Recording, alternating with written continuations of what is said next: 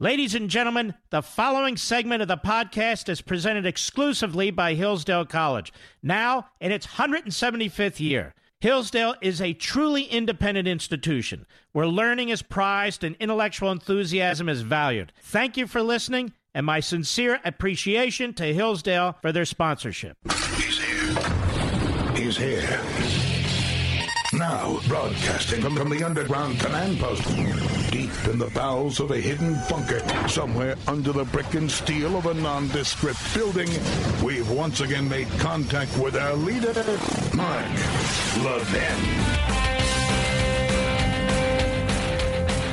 Hello, America. Mark Levin here. Our number 877-381-3811. 877-381-3811. I'm not trying to tempt fate or anything of that sort. Trust me on this. But I did take a uh, a United flight from Virginia to Florida to check up on a family member, and I will be taking one back Wednesday, back to Virginia, and had all the appropriate social distancing clothing, a mask, hand sanitizer I didn't put the gloves on, but of course I didn't touch anything. Wiped down everything in front of me, never pulled the tray down, and United was extremely professional, very careful. They really clean up these planes. The flight attendants were terrific. So I just want you to know what's going on out there. You walk through these airports, it's shocking how empty they are.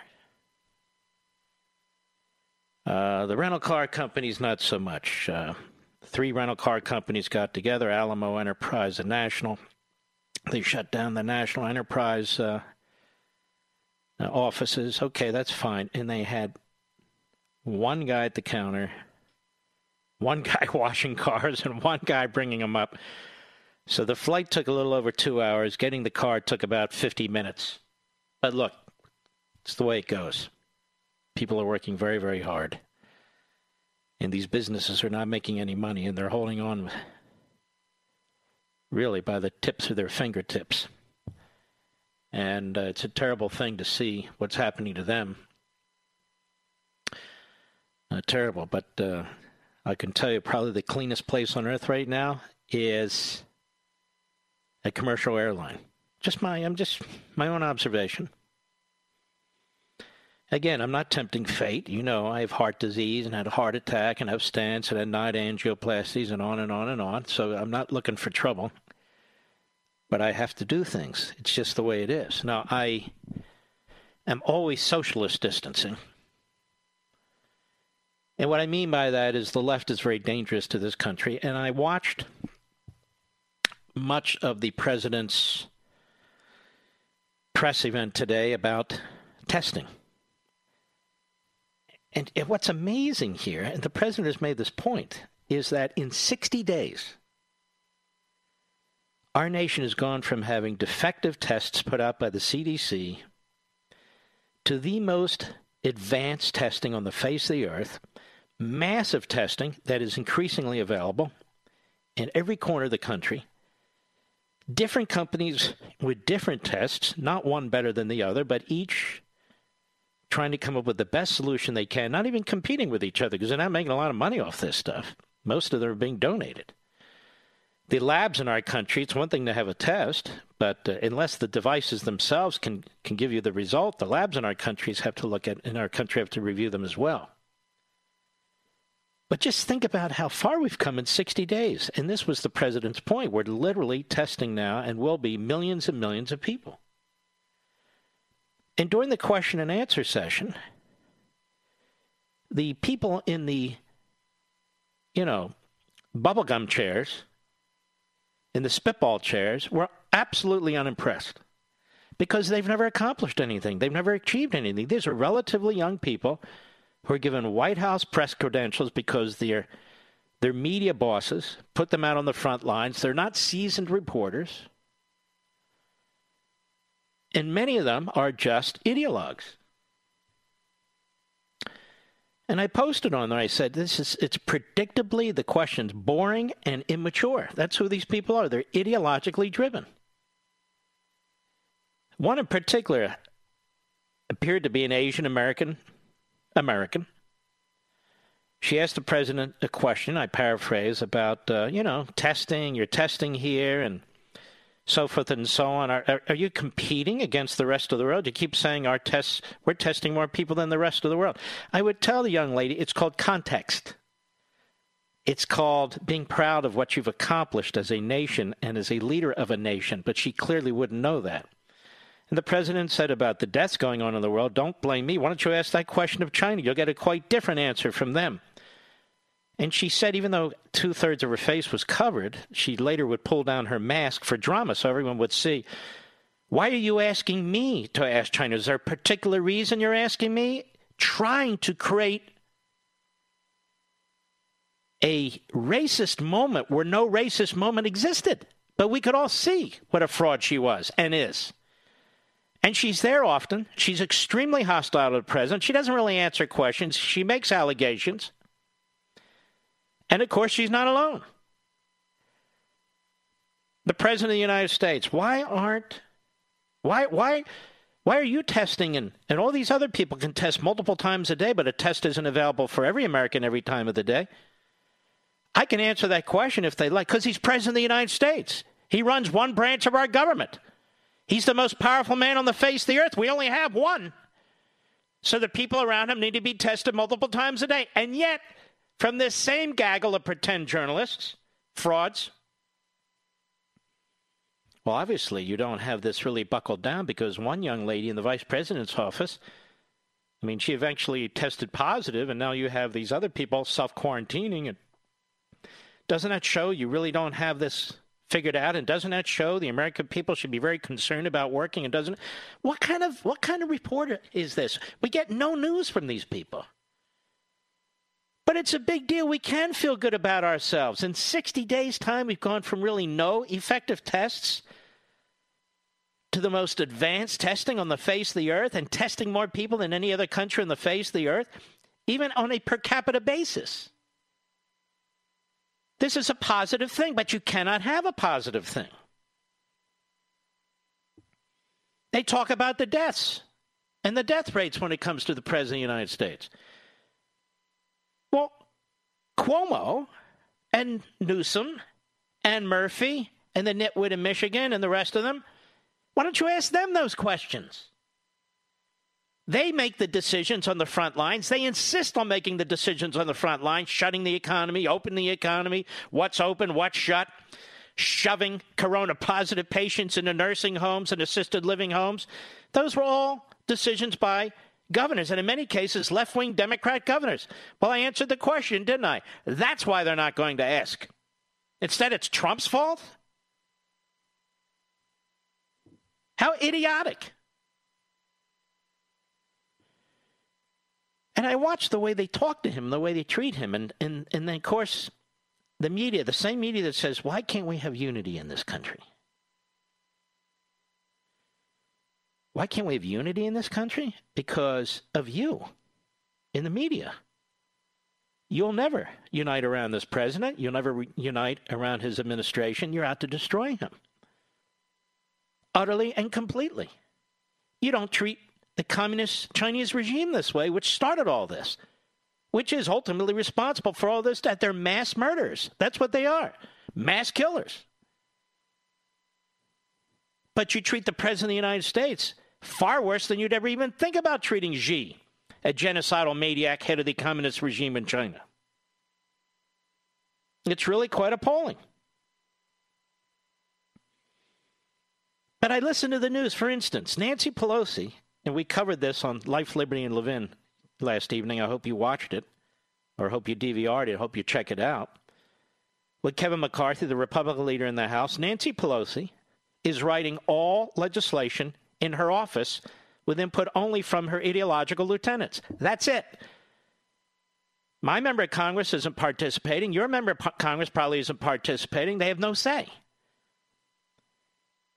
And so she's going to bring them back.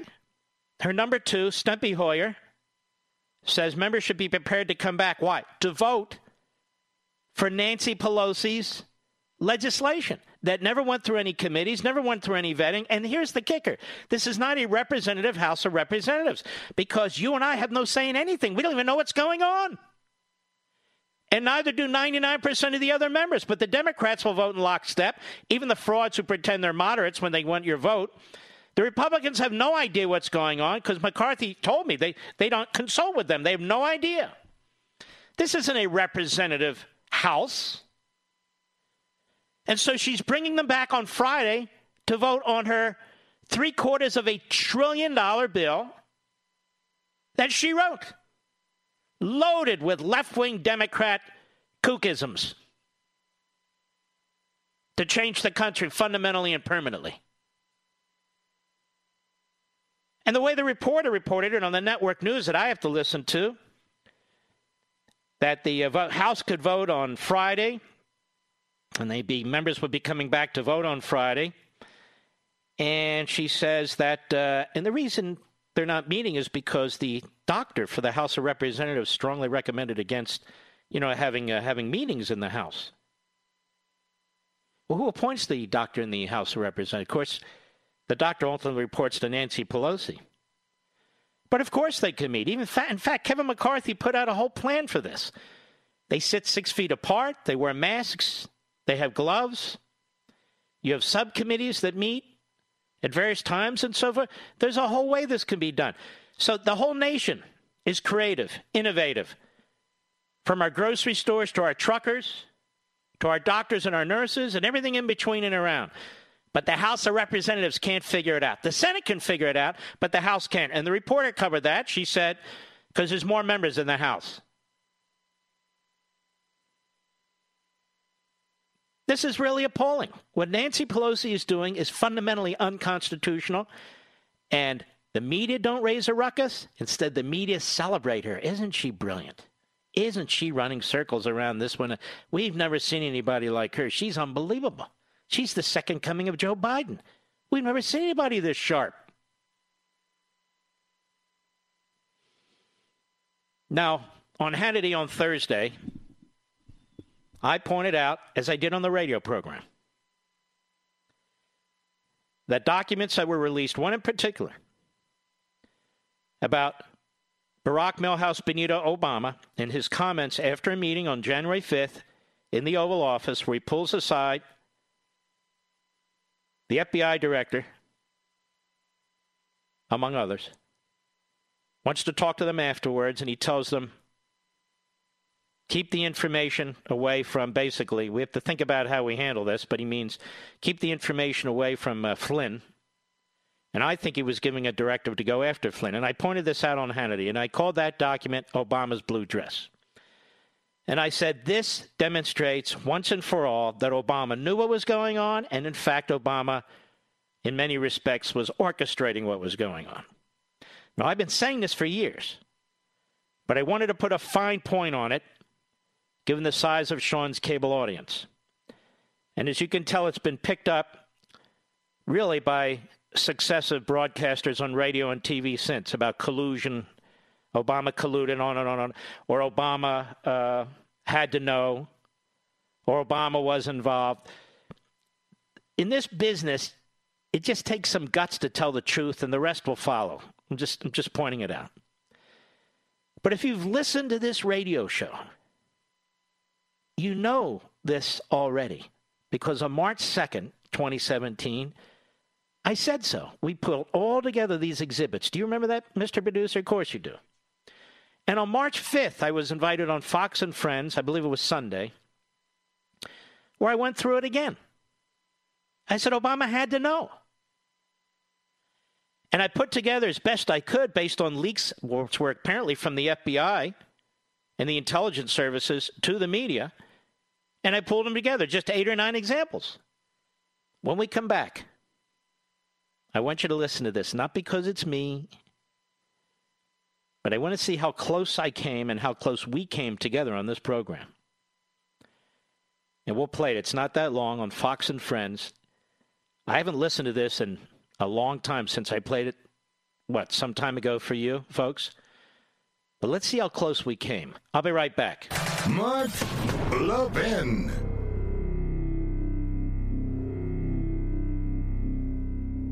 If you and your family are finding yourself at home with extra time on your hands these days, I know an excellent way to fill it. Take a free online course from Hillsdale College. Hillsdale offers dozens of online courses on topics including the U.S. Constitution, economics, history, and literature, right in your own home, on demand, and absolutely free of charge. Hillsdale students learn the inspiring history of America. Now you can too with Hillsdale's newest free online course, The Great American Story A Land of Hope. Learning and teaching our children about America's past is essential for preserving liberty in the future. Register right now to take this free online course, The Great American Story. It's a production masterpiece, and it paints a picture of America as a land of hope founded on high principles. This course and dozens of others on a variety of topics are available to you and your family for free right now. Go to levinforhillsdale.com, L E V I N for Hillsdale.com.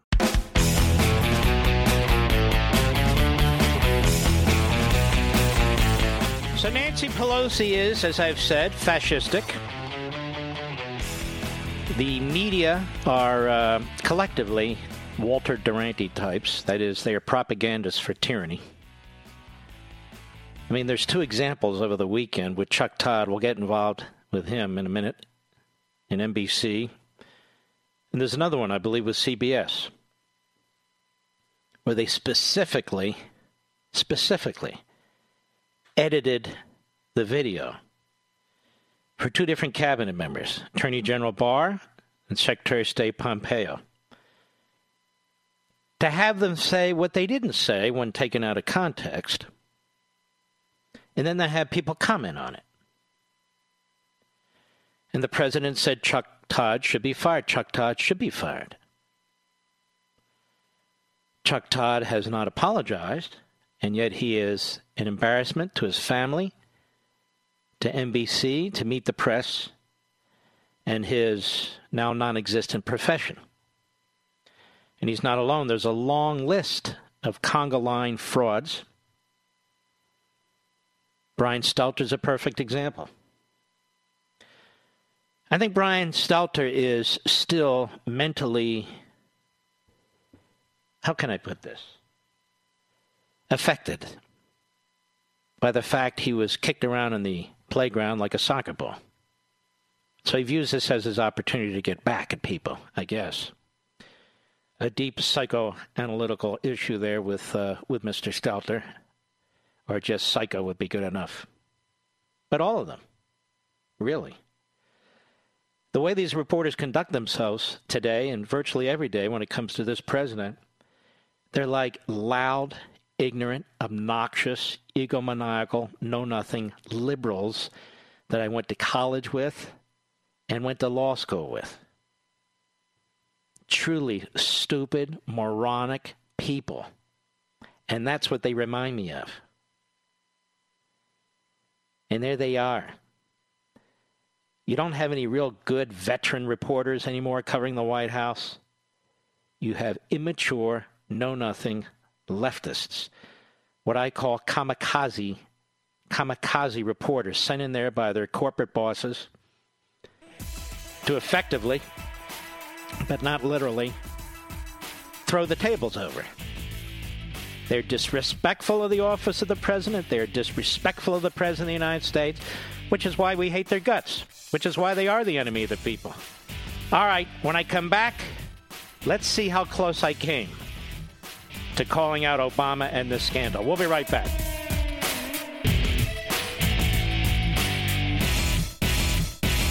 If you and your family are finding yourself at home with extra time on your hands these days, I know an excellent way to fill it. Take a free online course from Hillsdale College. Hillsdale offers dozens of online courses on topics including the U.S. Constitution, economics, history, and literature, right in your own home on demand and absolutely free of charge. Hillsdale students learn the inspiring history of America.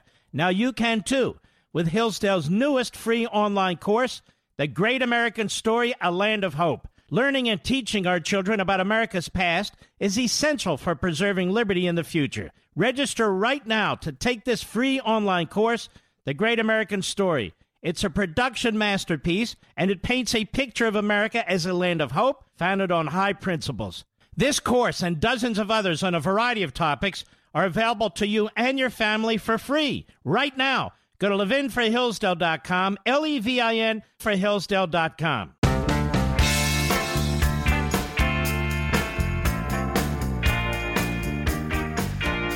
Mark Levin speaking to the four out of five Americans who are literate at 877 381 3811. Well, you know, ladies and gentlemen, Andrew McCabe headed a uh, effort to remove the president of the United States as deputy director of the FBI. And of course, he wasn't the only one, but the infamous 25th Amendment, where he meets with Rod Rosenstein, and they're both talking about how can they get enough cabinet members to turn on the president. And we put together a little montage of Levin TV on this that the president tweeted out. Was it yesterday or the day before? One of those over the weekend. And so you'll hear McCabe, which is from February 2019, and then you'll hear different pieces put together over the course of a two or three year period where I'm talking about these events. Go ahead. Discussion of the 25th Amendment was, was simply how many other cabinet officials might support such an effort. Something remarkable happened. The former deputy director of the FBI, Andrew McCabe, confessed to helping lead a coup d'etat against the president of the United States. This is a silent coup. Where did the president get this latest conspiracy theory from? This is about the Obama administration's spying. White House officials say that the president's sources were various conservative outlets, most prominently, perhaps, radio host Mark Levin. The evidence is overwhelming. Exhibit one wiretap communications have been provided to the White House. Three months ago, I talked about the police state tactics of the Obama administration, and that now is a fact. And forget about Russia. Watergate as applies to what the Obama administration did. I'm telling you, this is the scandal of the century. So it's nice to see now that we radio hosts who are concerned about this. Where the hell were they in March? Wiretaps. Oh my God, Trump must be colluding with the Russians. And I say, look at this domestic surveillance of a campaign by an administration. Cannot tell me that the President of the United States didn't know that. They were spying on these people and leaking their names to the media. Here, the media are pushing the impeachment of the president. I'm calling them out for their coup efforts, which they admit they're involved in, but don't call it a coup. It gets worse and worse. The more we are learning the depths to which senior FBI officials, senior Justice Department officials, and others try to reverse the course of history and reverse the course of your vote. This is a tremendous scandal. And when the historians write their history books, they're going to view it as one of the great scandals in American history. This is a silent coup. All right, now when did this all start? It started here on March 2nd, 2017, behind this microphone, where I laid out literally an hour before the program in front of me, myself, what I consider these various exhibits. When you're a practicing lawyer, litigator, prosecutor, chief of staff to an attorney, that's what you do. You lay it out to see if there's a pattern, and there was a pattern. There was a pattern of leaks I knew it was coming out of the FBI and the intelligence agencies since I had worked as chief of staff to an attorney general. Who else would even know to make these leaks? And on that day, March 2nd, March 2nd, 2017, I laid it out for you, you Levinites here. Then I was invited to come on Fox and Friends March 5th, Sunday, uh, with, among others, Pete who is a tremendous patriot. And Pete gave me the time to lay out as best I could what had taken place. And after you listen to this, you might recall the incredible pushback from the very media that were lying to us and the very media that were aiding and abetting the leakers in the greatest scandal of American history, in my view. So let's see how close I came. And remember, I was basing this on public leaks. I didn't have any inside information but finally pulled it together when I realized they're trying to damage the president. But the real issue here isn't that they're trying to damage the president, they're leaking. In other words, it wasn't the information they were putting out where they were trying to damage the president that was the story. The story was that they were putting it out, the information. Who was doing it? The Obama administration. Let's get started. Cut to go. On your Thursday evening radio broadcast, you laid out a devastating case about executive overreach of the Obama administration, which many believe metamorphosized itself to tweets that President Trump sent out on Saturday morning accusing potential wiretapping in Trump Tower. Uh, we want to give you a case here this morning to lay out what you know, what you know about it, and the evidence you have for the potential executive overreach of the Obama administration. Well, pleasure to be here. The evidence is overwhelming. This is not about President Trump's tweeting. This is about the Obama administration's spying. And the question isn't whether it's spied. We know they went to the FISA court twice. The question is, who did they spy on? The now, let's stop the- there a second. Nobody, prior to my pointing that out and pointing to a specific article or two, had highlighted the fact that they went to the FISA court. In fact, after this came out, Brian Stelter, CNN, and others said, prove it. Prove it that they went to the FISA court. Prove it. And I said, well, it's in the paper. But it wasn't so obvious. I had to dig it out. Anyway, go ahead. That is the Trump campaign, the Trump transition, Trump surrogates. And I want to walk you through this, the American people. Exhibit one. Exhibit one. This is all public. Heat Street. Two separate sources with links to the counterintelligence community have confirmed that the FBI sought and was granted a Foreign Intelligence Surveillance Act court. This is spying. Uh, in October, giving counterintelligence permission to examine the activity of, quote, U.S. persons in Donald Trump's campaign with ties to Russia. Let me go on. This isn't me. They say the first FISA request, sources say, named Trump, was denied back in June, denied by the court. Mm-hmm. But the second was drawn more narrowly and was granted in October after evidence was presented of a server possibly related to the Trump campaign and its alleged links to two banks. Now, sources suggest that a FISA warrant was granted to look at the full content of emails and other related documents that may concern U.S. persons. Now, I know people are hung up with Trump's word wiretapping. Well, how'd they get access to this server information? Does it really matter if it was wiretapping, electronic surveillance, or whatever it was? Exhibit 2, The Guardian, a well known right wing British paper. Here it is. Uh, quote The Guardian has learned the FBI applied for a warrant from the Foreign Intelligence Surveillance Court over the summer in order to monitor four members of the Trump team suspected of irregular contacts with Russian officials. Keep in mind, this is during a presidential election. The sitting president, the incumbent party, is now investigating the presidential candidate of the Republican Party and his campaign to some extent. The FISA court turned down the application asking FBI counterintelligence investigators to narrow its focus. According to one report, the FBI was finally granted a warrant in October. Exhibit 3, McClatchy, another well known right wing newspaper. Here they have the agencies. Headline FBI, five other agencies five other Obama administration agencies probe possible covert Kremlin aid to Trump. The FBI and five other law enforcement intelligence agencies have collaborated for months in an investigation into Russian attempts to influence the November election, including whether money from Kremlin uh, covertly aided presidential elect Donald Trump. Two people familiar with the matter said the agencies involved in the inquiry are the FBI, the CIA, the NSA, the Justice Department, the Treasury Department's Financial Crimes Enforcement Network, and representatives of the Director of the National Intelligence. Are you telling me Barack Obama didn't know what was Mark, going on in six go, agencies? As you hold go on, on, hold why, on, how are hold you? On. Okay, keep going. I'm not done. I need to make the case because the media seems to be confused about their own reporting. New York Times, another well-known liberal outlet, intercepted Russian communications part of inquiry into Trump associates, January 19. The FBI is leading the investigations, aided by the NSA, the CIA, Treasury Department's Financial Crimes Unit. The investigators have accelerated their efforts in recent weeks, but have found no exclusive, uh, conclusive evidence of wrongdoing. Listen to this. One official said intelligence reports based on some of the wiretap communications have been provided to the White House. This is the New York Times, Another my right-wing exhibit outlet. four. Another right-wing outlet. Let's yeah. continue. New York Times again.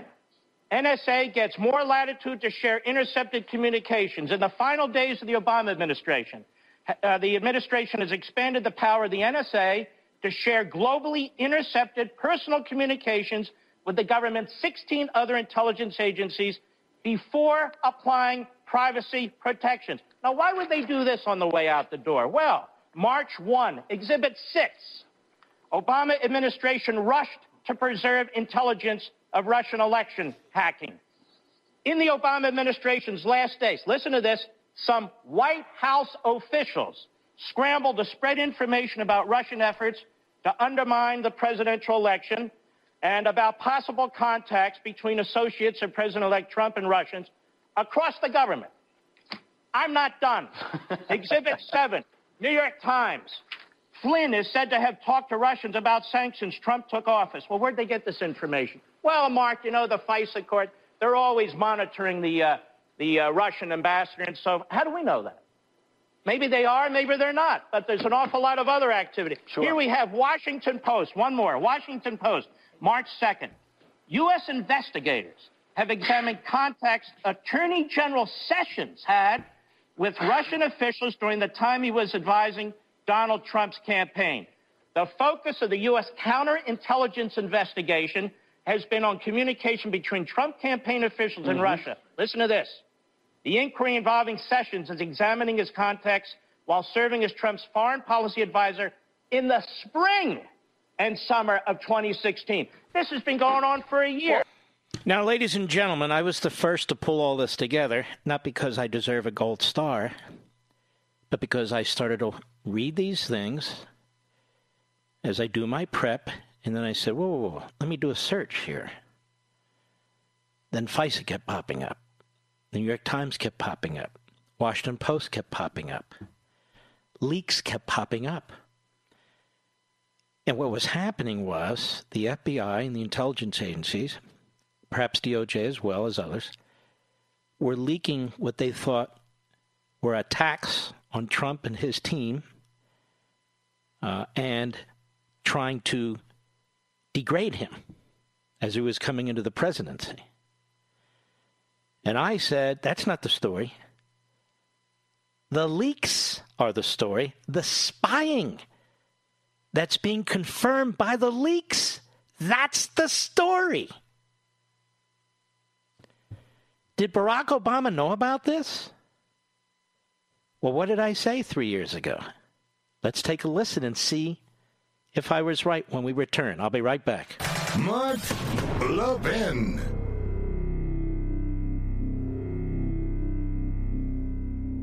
If you and your family are finding yourself at home with extra time on your hands these days, I know an excellent way to fill it. Take a free online course from Hillsdale College. Hillsdale offers dozens of online courses on topics including the U.S. Constitution, economics, history, and literature. Right in your own home, on demand, and absolutely free of charge. Hillsdale students learn the inspiring history of America.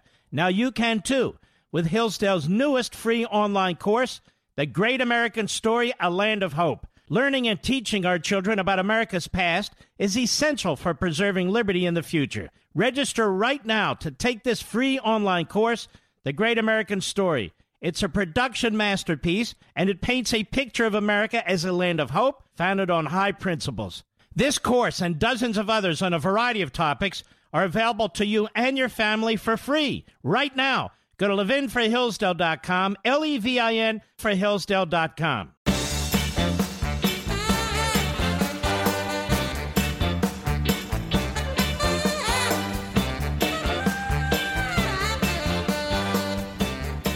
Did Obama know what was going on? Well, Pete Hegseth and I had this discussion over three years ago. Cut three, go. As you do on your yeah. radio program, you lay out a devastating case based on public documents, as you point out, and not right-wing uh, sources, but mainstream left-stream sources. How confident are you that this new this investigation, which was on Russian so-called Russian hacking, but now the White House says this morning will be broadened to looking into executive overreach? How confident are you they will find something there? I don't know, but let, they already found something. The issue isn't whether the Obama administration spied on the Trump campaign or transition or certain of its surrogates. The issue is the extent of it. Mm-hmm. They went into court a second time. They were so aggressive. They waited four or five months. They go back in October, weeks before the general election. They narrow their request. All of a sudden, we have leaks coming out on Flynn. Then we have a, oh, a horrible meeting that took place between Sessions and so forth. And I'm telling you, as a former chief of staff to an attorney general of the United States in the Reagan administration, these are police state tactics. Now, what did Barack Obama know? He knew everything I just read to you apart, apart from one or two articles. You know how I hmm. know? It's in the newspapers. It's right there. So Barack Obama not only knew this, but he gets a daily intelligence briefing. And let me tell you something about daily intelligence briefings. If your attorney general and your FBI is going to the FISA court yep. To get a warrant to investigate aspects of an opposition party in the middle of a general election campaign, how much you want to bet the president of the United States knew that? I don't want to Read bet his you opinion. On that. My point is, ladies and gentlemen, if I pulled these articles, these stories out of the media, Obama and his press people clearly read them too. And that's the least of it. The idea that all this was going on against a campaign, against Donald Trump, against his people, and the President of the United States didn't know about it is a lie. And now it's getting closer and closer to Obama. We've done our bit. We've gone back and we've explained how this really broke in March in these documents uh, that have now become uh, available thanks to Attorney General of the United States Bill Barr, thanks to his uh, U.S. Attorney uh, out of the Eastern District of Missouri, Mr. Jensen, and soon, I hope, thanks to U.S. Uh, Attorney out of Connecticut, Durham. All of this and more uh, will be explained in exquisite detail through a grand jury and hopefully through indictments. This is the greatest scandal in American history. The Russians, of course, would love to influence our elections. They would have loved Hillary Clinton to be president of the United States. The communist Chinese despise Donald Trump because he stands up to them. They would love Joe Biden and his family to be in the White House. The Iranians would love Joe Biden to put their, their deal back in place. And the North Koreans, of course, they view Obama and Biden as absolute saps, and they're right. But that's not the point. The greatest effort to interfere in this election in 2016 came from within the United States federal government, came within the FBI, within the CIA, within the Director of National Intelligence Office, came in the coordination within the Obama administration. And so far, the only person who hasn't been questioned is Barack Obama and the only other person who hasn't been questioned is Joe Biden. And I've tried to make this point for three years. And thanks to the release of this document, it's Obama's blue dress, as I said on Hannity on Fox on Thursday night. Obama knew more than the Deputy Attorney General of the United States, who was the acting Attorney General of the United States. Yates, Sally Yates. He knew more about the wiretapping and the information that they gleaned from Michael Flynn than the acting attorney general of the United States. And by the way, the information that they got on these wiretaps of the Russian ambassador, there was no crime. There was nothing wrong whatsoever that took place with Michael Flynn. Nothing. Which is why the attorney general killed this thing. There was no, no prerequisite or pretext or whatever you want to call it for conducting an investigation of Flynn at all.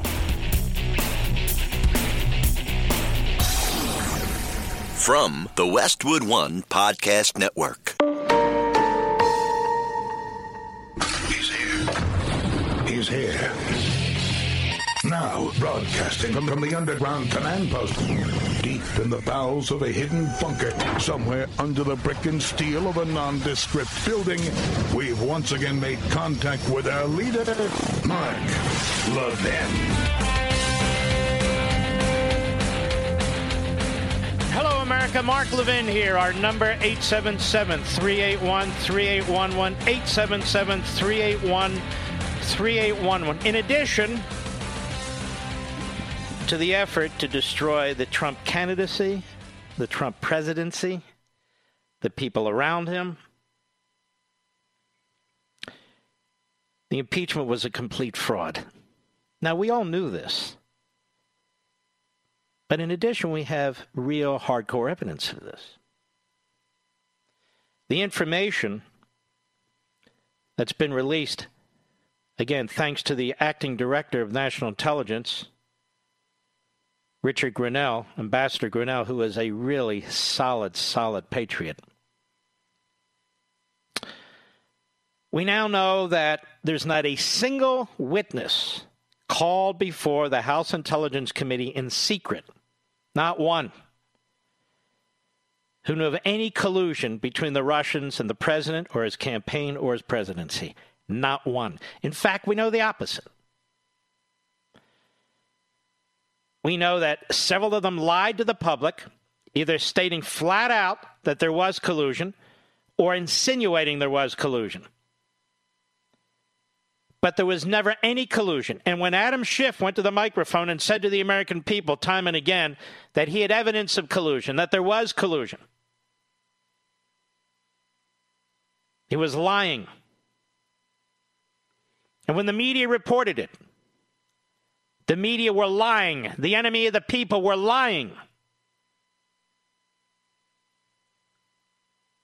Now, my question to you is, ladies and gentlemen, is the House of Representatives not going to police itself? And the answer is no, it's not. Because Nancy Pelosi is fascistic. She's also lost her marbles. Adam Schiff is her apparatchik. Adam Schiff is her lapdog. Adam Schiff did everything she wanted him to do. And Adam Schiff goes in front of the United States Senate in a Senate trial and tries to concoct a Ukrainian, a Ukrainian blackmail of sorts to try and have the president removed. As you know, I coined this phrase silent coup. I didn't actually coin it, it's the title of a book. But I recalled it way back when, and it's caught on. People say silent coup, they say soft coup, whatever it is. At the time, I said silent coup, silent in the sense that it wasn't a military overthrow, you know, no weapons and so forth. A silent coup. But it's worse. It is a never ending coup, and it's not silent anymore. No, I'm not saying military or violence or anything. But the intelligence agencies and the FBI, that's as close as it gets. All of these liars, all these scam artists. It is grotesque. What has been done to you, what has been done to your country, what has been done to your president, what has been done to your Constitution. Trey Gowdy, who's getting better and better on TV, I must, I must confess, look, I wasn't a fan of his. I used to mock him, but the guy's growing on me. What can I tell you? I mean it in a manly way, of course. He went on television and he started pointing specifically to reporters who were lapdogs or mouthpieces, propagandists for Adam Schiff. At Politico, at the New York Times, at the Washington Post, at CNN. There's almost too many to name. Kyle Cheney, he said, is an acolyte. Manu Raju from CNN, this we've known for a very long time. Says when it comes to the New York Times, fill in the blank. And I'll fill it in. Maggie Haberman and her ilk. Washington Post, Philip Bump and his ilk. And you can go on and on and on. These are left wing Democrats dressed up as reporters, and they damn well know it. And they damn well know what they're trying to do to this country and this president. And we can see them. What is it? They hide in plain sight. You know that line? Remember this guy, Alexander Vindman? Oh, the colonel. And he had all his, his medals and his, oh, what medals? He had his ribbons on and so forth. Lieutenant Colonel Alexander Vindman, is reported by Breitbart, admitted he made up elements of President Donald Trump's call with Ukrainian President Zelensky in an official summary. This moron Farkas, who was a deputy assistant secretary of defense for areas including Russia. She admitted, under questioning, behind closed doors, the transcript indicates that she was a liar. Susan Rice said she had no information. Loretta Lynch said she had no information. Get this one. Clapper said he had no information. So where'd the information come from? Here's what I'm starting to think. Uh oh. Uh oh. Get ready, left wing. I'm thinking the Democrats were collaborating with the Russians, Mr. Producer, and beyond the dossier. And beyond the dossier. Who benefits from all this? Our enemies. The Russians, the Chinese, the Ukrainians, the North Koreans. Who benefits from all this? From this coup d'etat? Coup d'etat. The Democrats. and our enemies, foreign enemies. Some starting to think it is they who are colluding, wittingly and unwittingly, with our enemies, trying to topple a duly elected president. And they're trying to do it while Russia's on the move, China's on the move, Iran's on the move, North Korea's on the move, distracting our country. It's like the uh, Wuhan China virus. Don't call it the China virus. Oh, okay. the Wuhan China virus. They trash the president. They don't even talk about this guy Xi ever. Never. Why is that? They kind of like the guy. That's why. And they're not going to talk about them. So name one person under oath, under oath, who pointed out and had evidence that Donald Trump or his campaign colluded with the Russians. There isn't one. So then what do we have here? We have an effort to set him up through the FBI, an effort to set him up through the DNC and the Hillary Clinton campaign, an effort to set him up through the FISA court, to set him up to the Department of State. And John Kerry, the extent of what he did isn't even known yet. And of course, the media are more than happy. Now, Brian Stelter over there at uh, Helter Stelter BS Stelter, over there at CNN, he's very upset that we're talking about Flynn in any of this. We should be talking about the coronavirus, he says. Uh, I take a back seat to nobody talking about the coronavirus. We talk about it. We should talk about it. We talk about the economy. We should talk about it. These are big issues. But so is a coup d'etat by one party, by one administration, against another party, campaign, and an incoming president. When you look at the history of the Democrat Party, of course there's some exceptions. But there's some really, really evil and diabolical things in the Democrat Party's resume, if you will, which are never discussed. The Democrat Party was the party of slavery. The Republican Party was established to abolish slavery. And so when you talk about fighting the Confederacy in the South and parts of the North, you're talking about fighting the Democrat Party. It was one and the same. After the Civil War, after the Civil War, elements of the Democrat Party went terrorist, guerrilla warfare and they formed the Ku Klux Klan. This was an outgrowth of the Democrat Party, which still hangs around like a bad rash today. But it was very, very significant and violent and brutal for many decades. When you look at the court, when it was controlled by Democrats,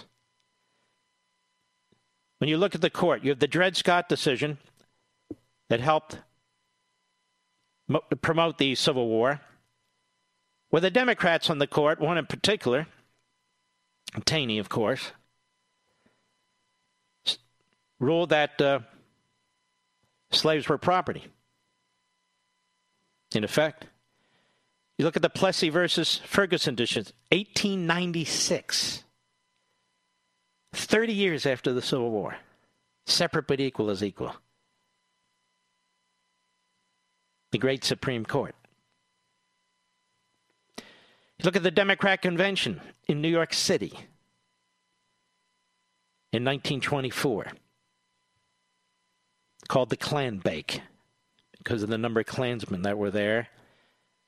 And the Democrats in the North had to make peace with the Democrats in the Klan if they wanted to get nominated and wanted to be president of the United States, as Franklin Roosevelt did. But in 1924, they couldn't even remove the anti, they couldn't even include, excuse me, an anti lynching provision in the Democrat Party campaign statement. That's less than 100 years ago. Less than 100 years ago. And then, of course, the Democrat Party was the party of Jim Crow and the poll taxes and literacy tests and anything else they could think of to prevent blacks from voting. The civil rights movement didn't come out of the Democrat Party, it came out of the southern churches, the black churches, in poor neighborhoods. That's where the civil rights movement was born. the first civil rights legislation did not come from John Kennedy or LBJ. It came out of Dwight David Eisenhower's Oval Office. I mean, prior to the civil rights legislation after the Civil War, or subsequent to. First modern Civil Rights Act was 1957. There was an act in 1960. And of course, we know about the Civil Rights Act of 1964 and the Civil Rights Act of 65, the Voting Rights Act where the vast majority of Republicans voted for both and a significant number of Democrats voted against both. And then they want you to believe that's because the South really became Republican. No, it didn't. That generation of the South was Democrat. A new generation developed in the South, which is mostly Republican and has never supported segregation. And the Democrat Party tries to clean all this up with socialism and identity politics and quotas and open borders and all the rest. It never really has embraced the civil society. It never really has embraced the Declaration and the Constitution. Whether it's part of the old Confederacy or whether as quote unquote democratic socialists, it's never embraced the Constitution, it's never really embraced the Declaration. And you know, Abraham Lincoln, who did more to fight slavery and for the African American community than any leftist on TV, any leftist that's written books, any leftist in the 1619 Project, collectively. He was relentless in his promotion of the Declaration of Independence and relentless in his promotion of the Constitution. the very things the statist progressive left in this country despises, including the media. So, for the most part, the Democrat Party has been a very evil force in this country. And I could even mention Franklin Roosevelt. You have Biden and others talking about Franklin Roosevelt. Well, we ought to talk about Franklin Roosevelt. They want to talk about Social Security and they want to talk about. I want to talk about the internment of Japanese Americans and Americans of Japanese descent. I want to talk about his use of the IRS against his political opponents, about his use of the FBI against his political opponents, about him trying to censor the Holocaust. You really want to talk about Franklin Roosevelt? They want to be like Franklin Roosevelt? Then by God, let's talk about Franklin Roosevelt. I'll be right back. Mark Levin.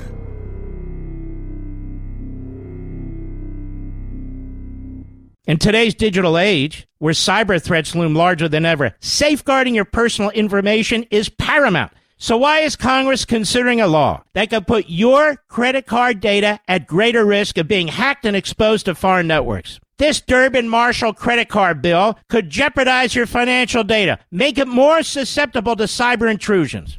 It's a controversial bill that proposes a shift in billions of dollars worth of consumer transactions to payment networks that lack the robust security measures consumers rely on. Who could possibly want that? Well, the answer woke corporate megastores seeking to inflate their multi billion dollar profit margins. The Durbin Marshall credit card bill will undermine our safe and convenient payment systems and endanger your data security. It's time to take a stand. Visit electronicpaymentscoalition.org. Make your voice heard. Tell your senators to oppose the radical Durbin Marshall credit card bill, paid for by the Electronic Payments Coalition.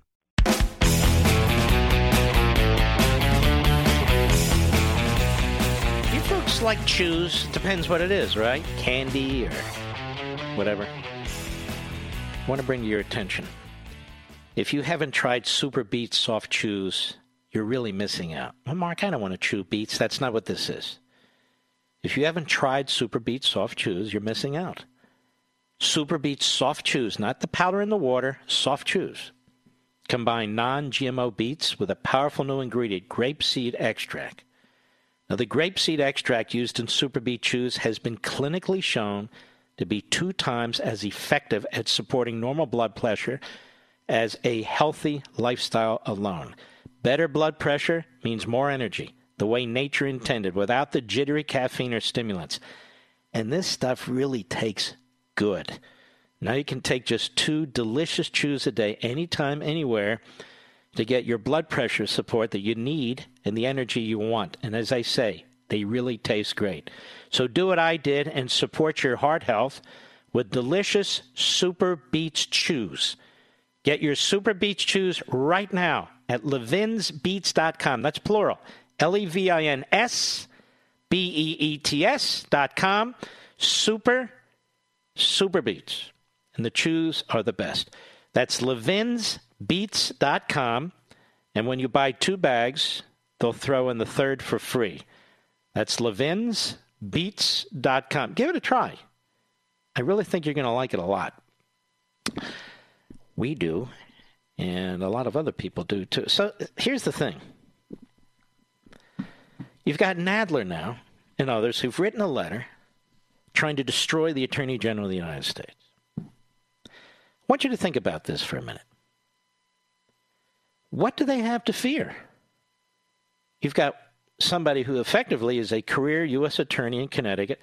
You have somebody who is effectively a career U.S. attorney in the Eastern District of Missouri. These are men who've been through the federal investigative and prosecutorial ranks for decades. They didn't come out of the Trump campaign. They didn't come out of the RNC. They didn't, none of that.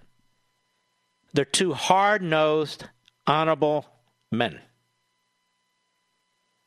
and they're bearing down. And it was Jensen, the U.S. Attorney out of the Eastern District of Missouri, who apparently recommended to the Attorney General of the United States, we need to drop this case. This was a setup.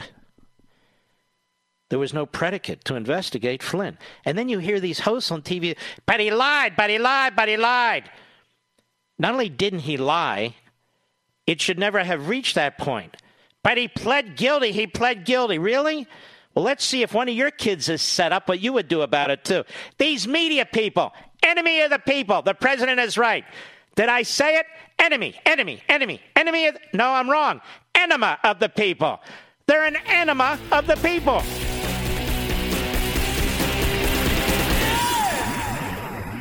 So lately, I've been on a mission to change the way people view their finances and to encourage people to overcome obstacles and adversity. It's just more and more important to me every day. So I've teamed up with the folks at Life Surge. Life Surge is a one day faith based event where you'll walk in hungry for success and you'll leave ready to build your resources to leave an impact on others. We're talking faith fueled finance, growing resources, crushing obstacles, and then, yeah, using it all for something way bigger than yourself. I'll be joining Life Surge in Cincinnati on Saturday, August 3rd. Joining me in Cincinnati is Nick Vujicic, the man with no arms or legs that speaks about his trials and triumphs soul surfer and author Bethany Hamilton, Duck Dynasty's Willie Robertson, and author and pastor Craig Groeschel, star of CNBC's The Profit Marcus Lemonis, and Bethel Music. That's Life Surge Cincinnati on Saturday, August 3rd. Tickets are on sale exclusively at lifesurge.com. I hope to see you there.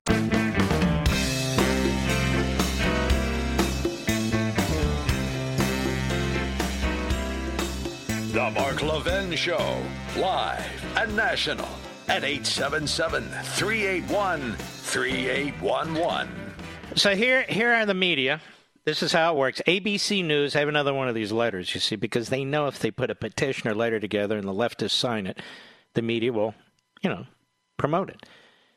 Nearly 2,000 former Justice Department officials have signed on to a letter calling for Attorney General William Barr to resign over what they describe as his improper intervention in the criminal case of former Trump National Security Michael Flynn. Of course, he got the advice from Jensen, a U.S. attorney, career U.S. attorney, the Eastern District of Missouri, but that's beside the point. The letter, signed mostly by former career officials in the department, accuses Barr of joining with Trump in, quote, political interference in the department's law enforcement decisions.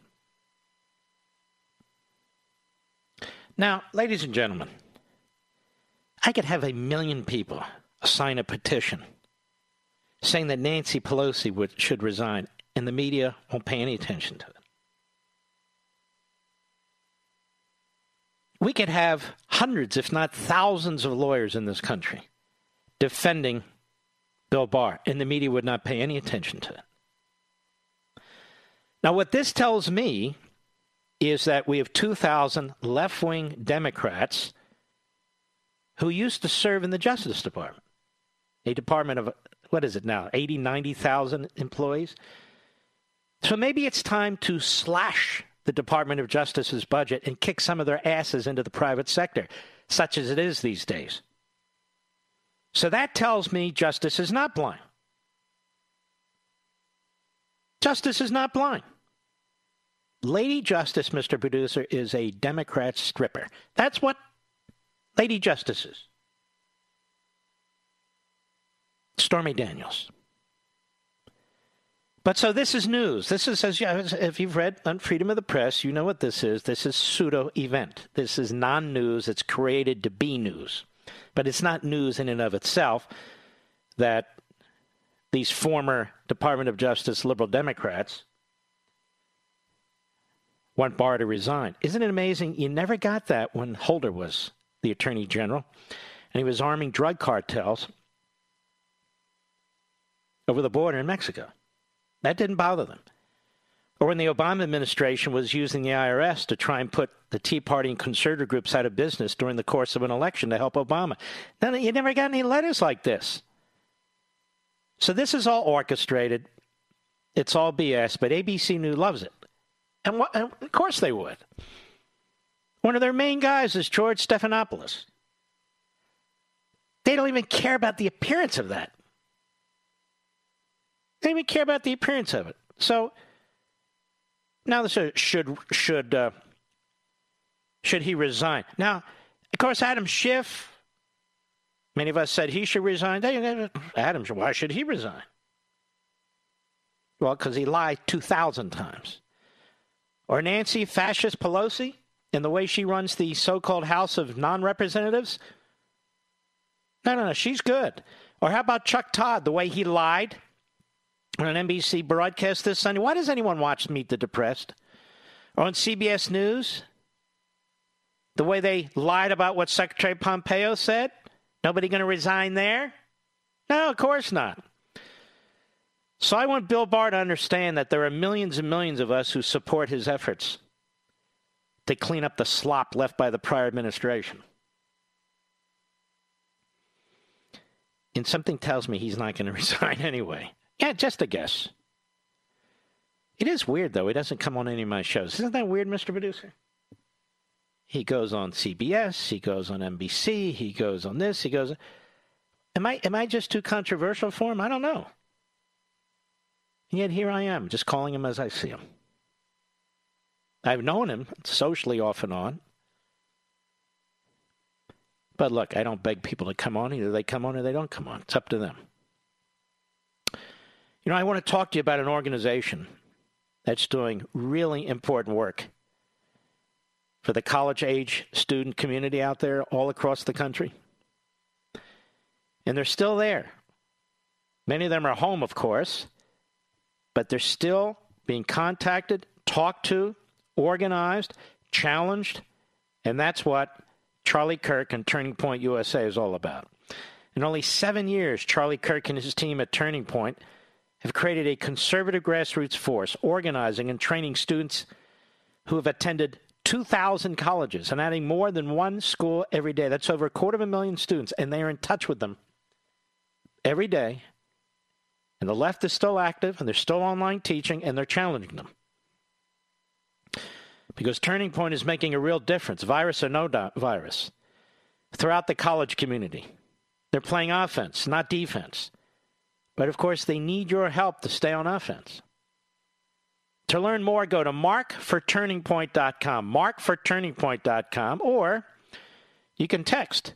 Text Mark to the number 53445, excuse me, 53445. Text Mark to 53445. We need to ensure the next generation protects the principles we hold dear. Turning Point's work really does matter. And with a commitment of 50 bucks or more, Charlie will send you a signed copy of his latest book. It's a great book, New York Times bestseller, The MAGA Doctrine. Text Mark to 53445 and you'll receive a link when you give. Again, visit Mark for turningpoint.com now or text Mark 53445. Help this wonderful group continue its important work. We can't do what they're doing individually or collectively. They're already there trying to do it and working very hard at it and doing very well at it. So we should give them our support. I think that's the point. So 2,000 former uh, Department of Justice officials have. Uh, who cares? Who cares? Nobody cares. ABC News cares. This is how you create news. It's not news, it's appalling. Absolutely appalling. All right, we've got more audio here. I've been talking about this Chuck Todd thing, so let's take a listen. Here's Chuck Todd on Meet the Press. Listen carefully because he's a liar. Cut five, go. Uh, you brought up Bill Barr. Peggy Noonan, I want you to listen to this Bill Barr answer to a question about what will history say about this. Wait till you hear this answer. Take a listen. When history looks back. All right, let's stop. He's already. Wait till you hear this answer. Wait till you hear this answer. And of course, Peggy Noonan's looks like she's falling asleep or staring at her fingernails. And of course, everybody always is at the edge of their chair wanting to know what Peggy Noonan has to say. In any event, go ahead. Decision. How do you think it will be written? Well, history's written by the winner, so it largely depends on, on uh, who's writing the history. I was struck, Peggy, by the cynicism of the answer. It's a correct answer, but he's the Attorney General. He didn't make the case that he was upholding the rule of law. He was almost admitting that, yeah, this is a this is a political job. Actually, you're the political job. And other jobs on top of that. You're the fraud. You're the moron. Very low IQ. And he edits out all of what Bill Barr had to say because he had to. He's creating a narrative. Just like Adam Schiff lied and all the rest of them lied about Russia collusion when in private those who were under oath admitted they had no knowledge of Russia collusion. This is what actually took place. Cut six, go. When history looks back on this decision, how do you think it will be written? Well, history is written by the winner, so it largely depends on on uh, who's writing the history. Stop there. Now that's where Chuck Todd stopped, and this is what he cut out. Go. Fair history would say it was a, it was a good decision because it it upheld the rule of law. It helped it it upheld the standards of the Department of Justice, and it undid what was an injustice. Wow. I wonder why they cut that out, ladies and gentlemen. The president's right. Chuck Todd should resign. Uh, but he won't. He'll get a promotion. And of course, NBC Meet the Press is a, is a fraudulent news operation. Then we have Scott Pelley in 60 Minutes yesterday. This is why I tell don't watch these shows on Sunday. Just watch my show. You don't need to watch these shows. They are they're just going to upset you because they're so full of it. Scott Pelley, who's a bizarro to begin with, on 60 Minutes yesterday, takes Mike Pompeo out of context regarding China man made virus. Hat tip, right scoop, cut seven, go. As the U.S. led the world in illness Yes. and death, the White House moved the focus to the Chinese government. Now, just stop there. The White House moved the focus to the Chinese government. Shouldn't the focus be on the Chinese government? Isn't this what Xi unleashed on the world? S- Obviously, the United States. We lead the world in illness and death. So the White House moved the focus to the Chinese government? I don't know why China pays for these Confucius Institutes or pays for these cell. We've got them already. We've got people in our country who hate us, who hate our country, hate our president, hate our constitution, and are mouthpieces for the enemy. Never seen anything like this. They're like a gaggle of Tokyo Roses or Tokyo Robs or whatever you want to call them. Go ahead. This began. Last Sunday, Secretary of State Mike Pompeo attempted to resurrect a debunked theory that the virus was man made in China. Look, the best experts so far seem to think it was man made. I have no reason to disbelieve that at this point. But he did have reason. Days before, the Director of National Intelligence said there was wide scientific consensus the virus was not man made. Your Office of the DNI says the consensus, the scientific consensus, was not man made or genetically modified. That's right. I, I, I agree with that. The same day Pompeo tried to have it both ways, President Trump repeated the theory of a Chinese lab accident. All right, now let's hear the context of this. Ready? Cut eight, go. Do you believe it was man made or genetically modified? Look, the best experts so far seem to think it was man made. I have no reason to disbelieve that at this point. I, I, your your Office of the DNI says the consensus, the scientific consensus, was not man-made or genetically modified. That's right. I, I, I agree with that.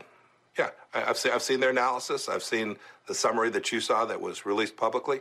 I have no reason to doubt that that is accurate at this O- Okay, so just to be clear, you do not think it was man-made or genetically modified. I- I've seen what the intelligence committee has said. I have no reason to believe that they've got it wrong. Wow. And Scott Bell- uh, Pelley didn't play all that. It's right there. Why didn't he play all that? So now, in one one day, a Sunday, Mother's Day, you had a couple mothers here. You know, not biological mothers, just mothers. And Chuck Todd and Scott Pelley, who lied through their teeth through the magic of editing video. 60 Minutes and Meet the Press. I remember when these were big time shows. Now you have little people running little shows. I also remember when lying like this, editing video, was a career killer for a journalist. But now it's not. So, whereas old school, Chuck Todd would be thrown out on his ass, selling cigarettes on a corner, and Scott Pelley would be thrown out on his ass, offering pens to passerbys wearing a raincoat. That none of that happens now.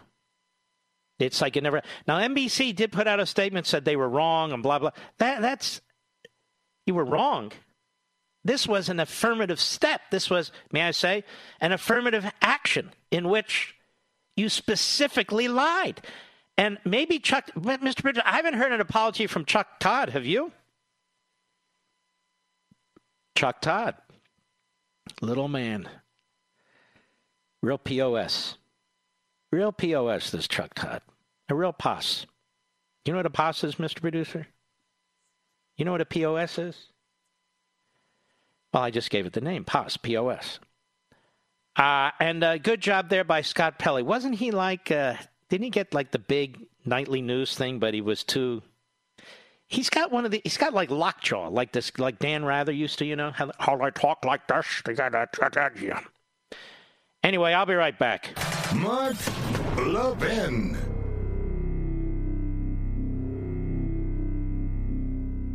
All over the world, our enemies are on the move. And in our own country, same thing. Things are tough between rising prices, election issues, a $34 trillion debt. But folks, there is good news. If you're smart, you can use these problems to your advantage. By making the right choices right now, you can keep your retirement money safe and even make more money in this climate. That's where Advantage Gold comes in. They're experts in helping Americans protect their savings with gold and silver. It's called diversification. Call Advantage Gold today, 800 900 8000. They'll send you a free 2024 gold and silver kit that tells you how to keep your money safe when things are bad. Tell them I sent you, and you may qualify for a special Mark Levin discount worth up to $1,300. Call Advantage Gold at 800 900 8000. 800 900 8000. See if you qualify for that special discount worth up to $1,300. That's 800 900 8000. Performance may vary. Past performance is not necessarily indicative of future results. You should always consult your financial and tax professionals.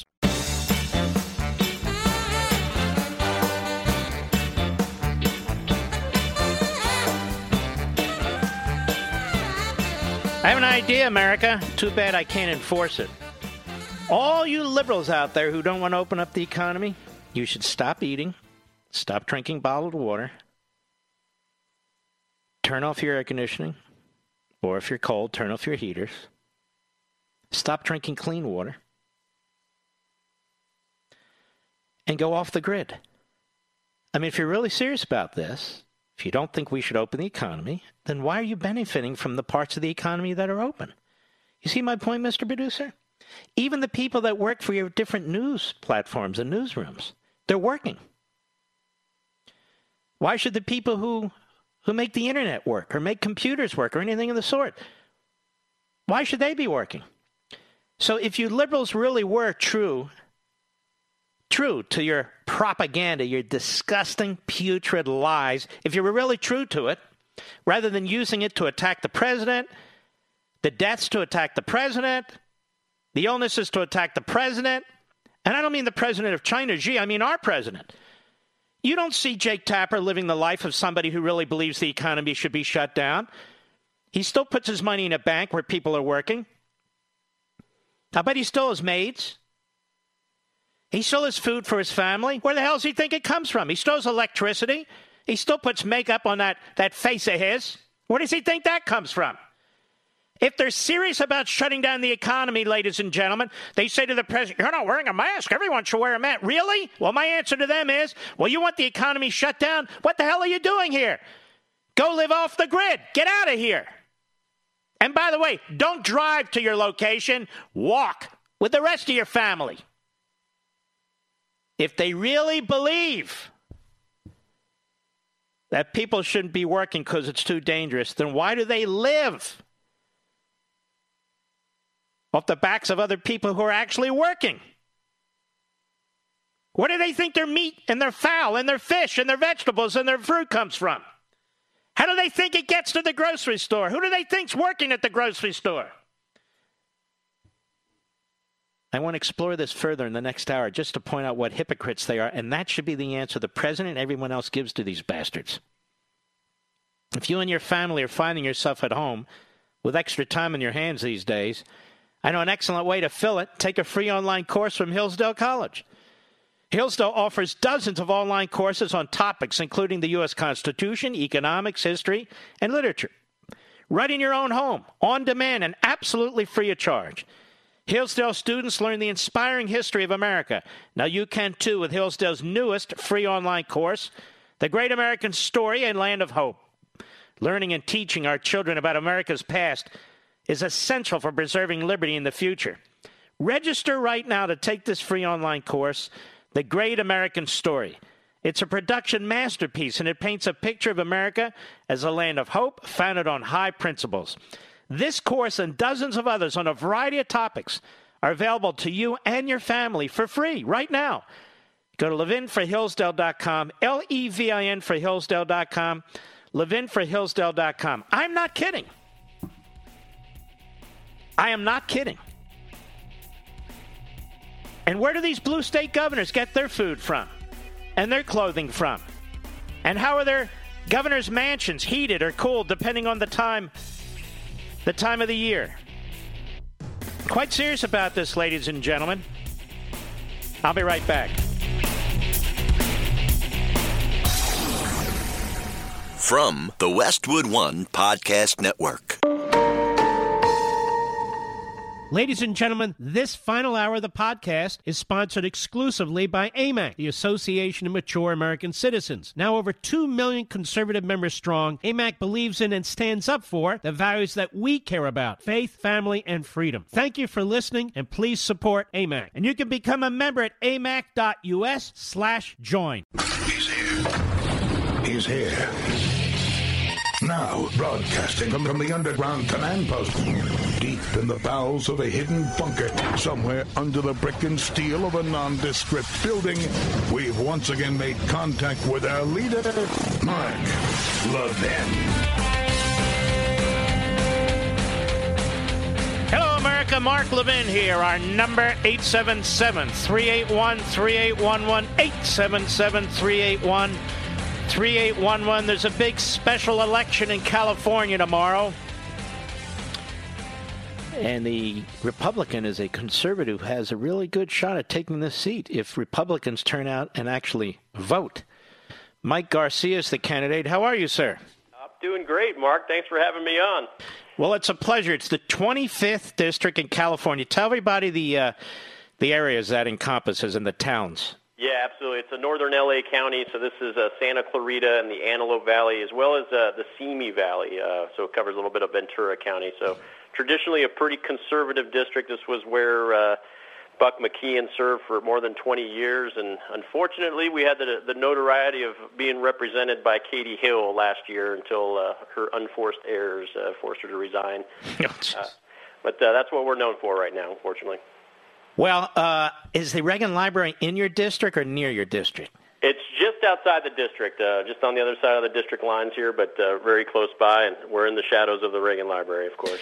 Tell us uh, how this is shaping up. It's a big vote tomorrow. I mean, you got all this early voting. You have all this this potential cheating that goes on in California too. So you really have to get a big vote out to uh, you know to account for that. So tell everybody how is this shaping up, and what are the big issues? Yeah, a lot of big variables here. Uh, so uh, first of all, all 425,000 folks in the district were mailed a ballot with a self-addressed stamped envelope. So it's, it's sort of unprecedented uh, access to the voting. Whoa, whoa, whoa, whoa, whoa! Why did that happen?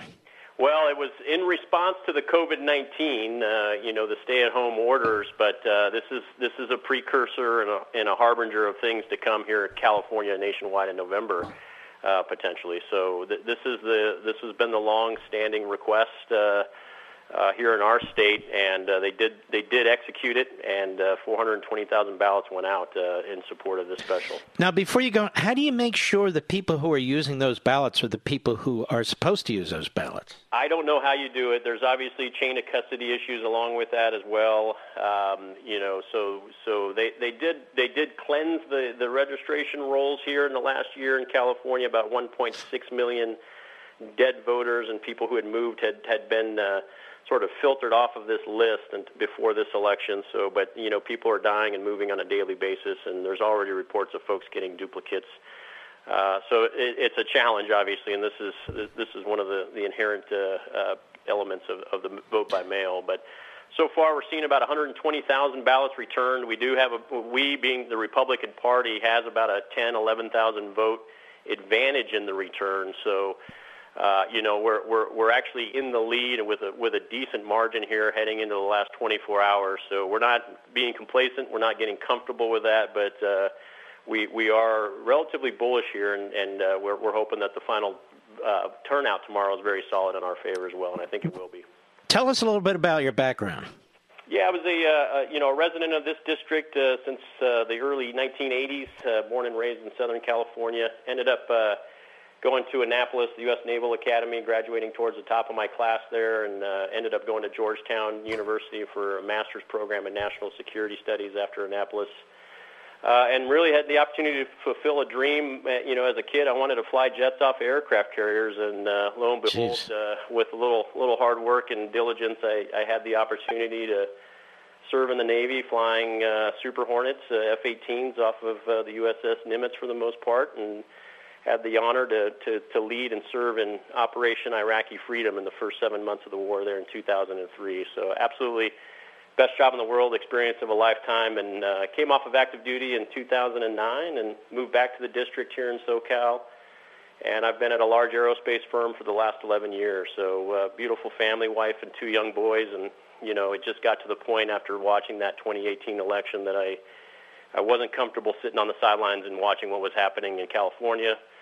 Uh, and then really starting to see that creep at, into the national level with some of these folks who were elected in 2018 between Katie Hill, AOC, and, and a few other members of the freshman class and Pelosi, and uh, decided to uh, no longer sit in the sidelines and observe it and actually do something about it.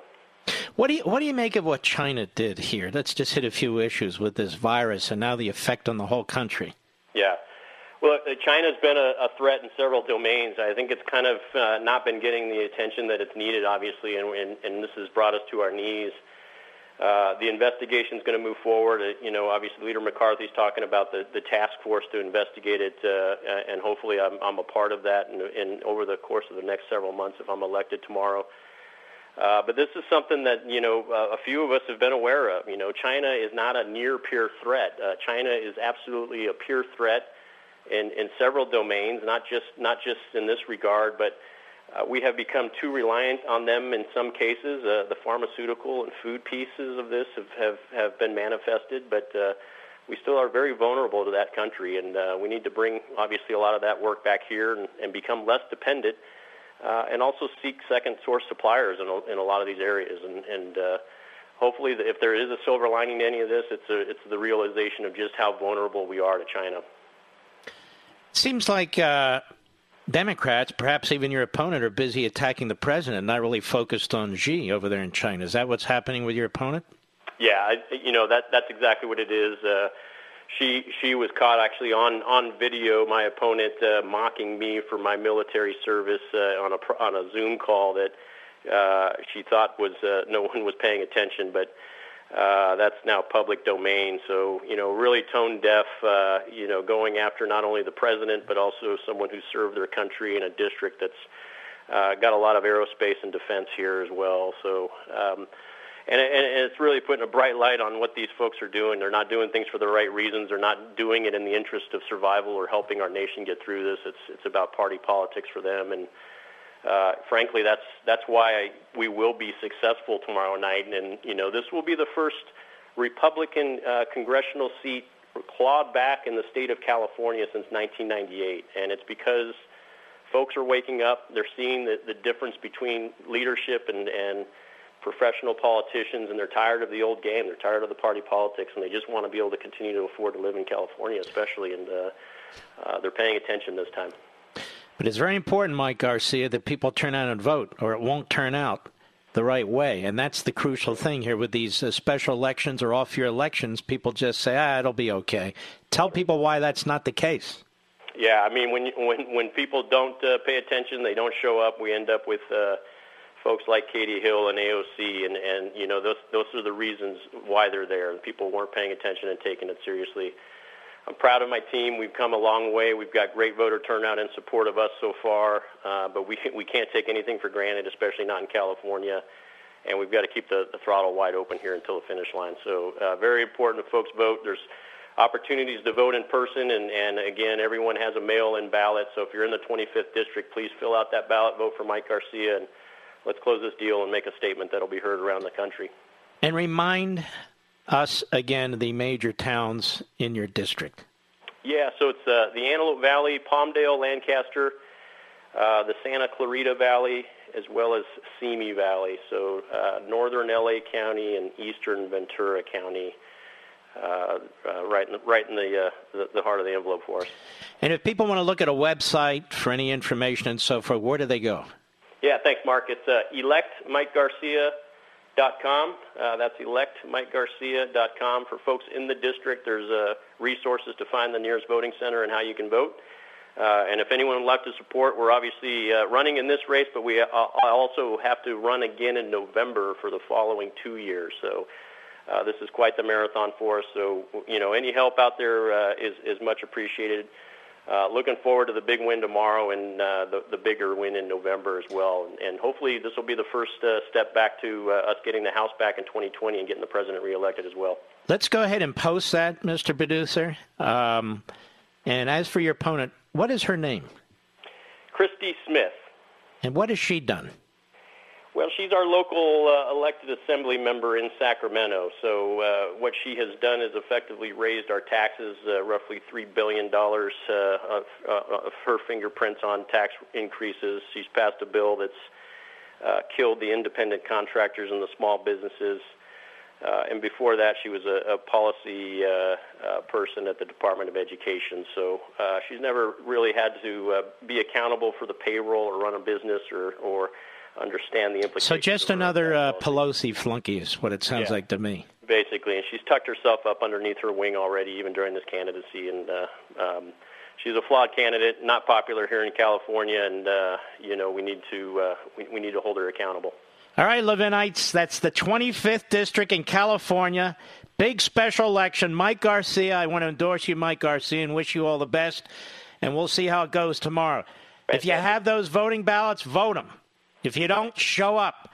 We need to uh, send a message both in this district and throughout the country. Mike Garcia, I wish you all the best, sir. Excellent, thank you, Mark. I appreciate it.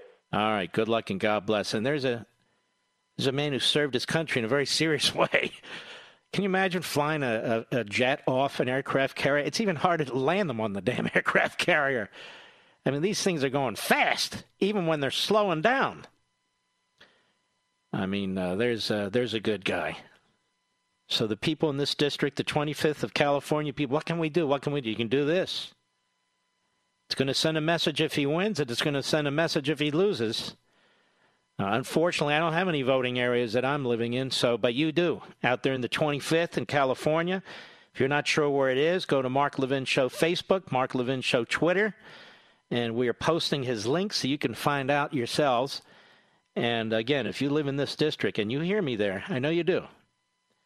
KRLA Country, among other stations, and satellite, and on the apps and all the rest, please, if you have one of these ballots at your house, use it. If you don't, go out tomorrow and vote. I mean, what are you going to do in California? You're not allowed to do anything else, right? So you might as well vote. I'll be right back. Mark Levin.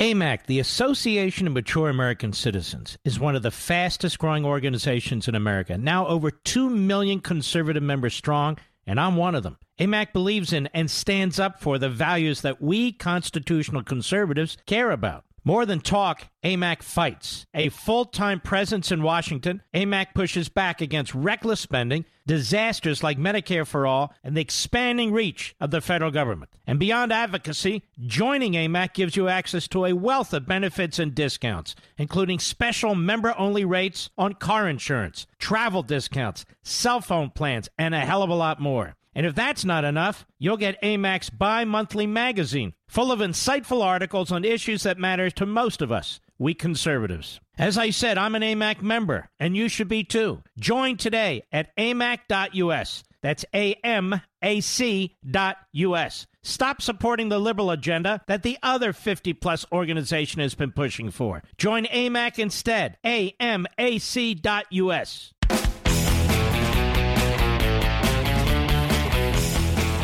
Now, today is May 11th. It's a big day in our household. You know why, Mr. Producer? That's right. That's when my son Chase was born. May 11th, 1991. And I'm very proud of him. He's a wonderful young man. And many of you know him from the Levin TV Facebook site, where he leads the uh, social media over there. But he's just a wonderful delight and we're very, very proud of him. And happy birthday. We love you very, very much, my son. We love all our kids. Oh, yes. All right, I had something in mind. Oh, here it is. From time to time, I do this just to show you what's going on, because most of you don't know these sites, and smartly so. I've told you about Dan Abrams. He is a legal analyst for ABC News, so they call themselves. And at the same time, he fancies himself a bit of an entrepreneur. So he has different websites. He's involved in some shows on TV with the cops. But that is to give him some kind of patina of uh, patriotism and substance. because otherwise he's just another liberal loser. And here I'm talking about his founding of this site called Mediaite. Mediaite. Let me go through some of the headlines. Trump storms out a briefing after bizarre exchange about China with CBS's Weijia Jiang, skirmish with CNN's Kaitlan Collins. I saw that, and these two women are really, really schmoes. May I move on? I think I will. We have prevailed on testing, quote unquote. Trump claims victory while repeatedly dodging questions on White House double standard about tests for all.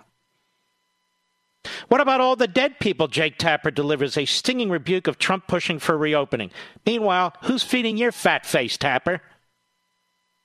I guess the part of the economy that's open. Let's continue. 60 Minutes airs devastating report on disinformation campaign hampering virus response. Trump responds. Peter Navarro threatens economic retaliation against China for coronavirus. A bill has to come up. Jezebel draws fire for publishing article hoping Stephen Miller dies of COVID 19. Impatient Brian Kilmeade calls out governors extending lockdown measures. Get out and do the hard work. Happens to be dead right. Fox and Friends scores big Friday ratings. Okay. Steve Schmidt, this is some fat slob who used to work for McCain, condemns Trump for delusion and happy talk during White House pandemic briefing, overmatched by events from beginning to end. Stelter rips Trump over briefing clash, racist to look at an Asian American White House correspondent and say, ask China. Excuse me? He didn't look at an Asian American and say, ask China. She asked about all the deaths that are occurring in the country, in the world, pointing to, uh, you know, you're competing country with country. Why are you competing with these countries? Look at all the death that's going. He said, "Why don't you ask China that question?" Oh, you must be a racist. Did you bring up the word China? Yes. To an Asian American? Uh, yes. Wow, that proves it. And it goes on. This is a website called Mediaite that is founded by a, a, a legal analyst at ABC News. How do you get away with it? I don't know. But he's a news guy, don't you know? Let's see what the liberal drudge report has to do here. NIH chief sees likely need for multiple vaccines. Fed paper says companies may automate more jobs. Trump, we have met the moment and we have prevailed. I, you know, I saw this press conference, and what they're the, the way that they're lying about what he says is the same thing they did to Barr. It's the same thing they do to Pompeo. It's sickening. Storms out of briefing after bizarre exchange. He didn't storm out of the briefing. He had enough. He turned around, stormed out of the briefing. How come they never talk about Nancy Pelosi that way? A bizarre response to report. She stormed out of the briefing. You never hear that. Man, oh, Manischewitz. I'll be right back.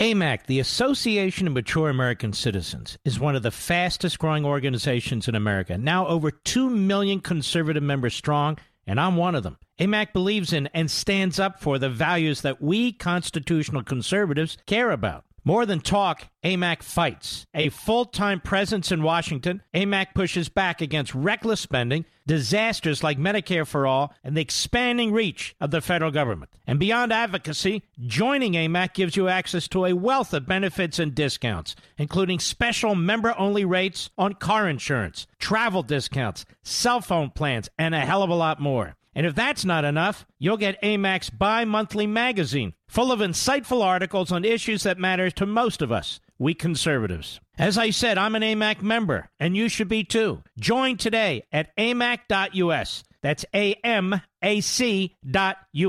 Stop supporting the liberal agenda that the other 50 plus organization has been pushing for. Join AMAC instead. A-M-A-C.us.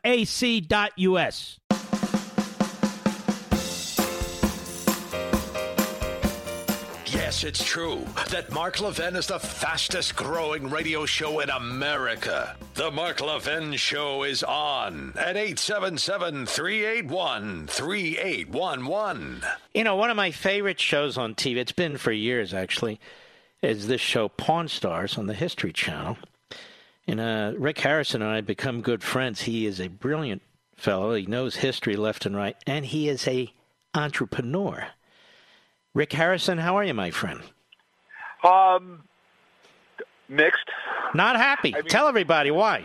I, I no, I'm going crazy. I mean, like we have these governors. I mean, like the, like the governor of Nevada. We have there, there's no clarity whatsoever. None. I have um, like I have multiple businesses. I like have one uh, business that's in a shopping center on the Strip um, in the Venetian. I have no idea when it's going to open.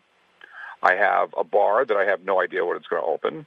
I have a restaurant that has. Uh, they're saying we have to do social distancing, and you can only have 50% capacity and run it that way. Well, if you know anybody that owns a restaurant, if on the weekends and your busy nights you're at 50% capacity, you're out of business. Mm-hmm. There's there's no way to make money. Uh, my pawn shop, um, I still don't have clarity on.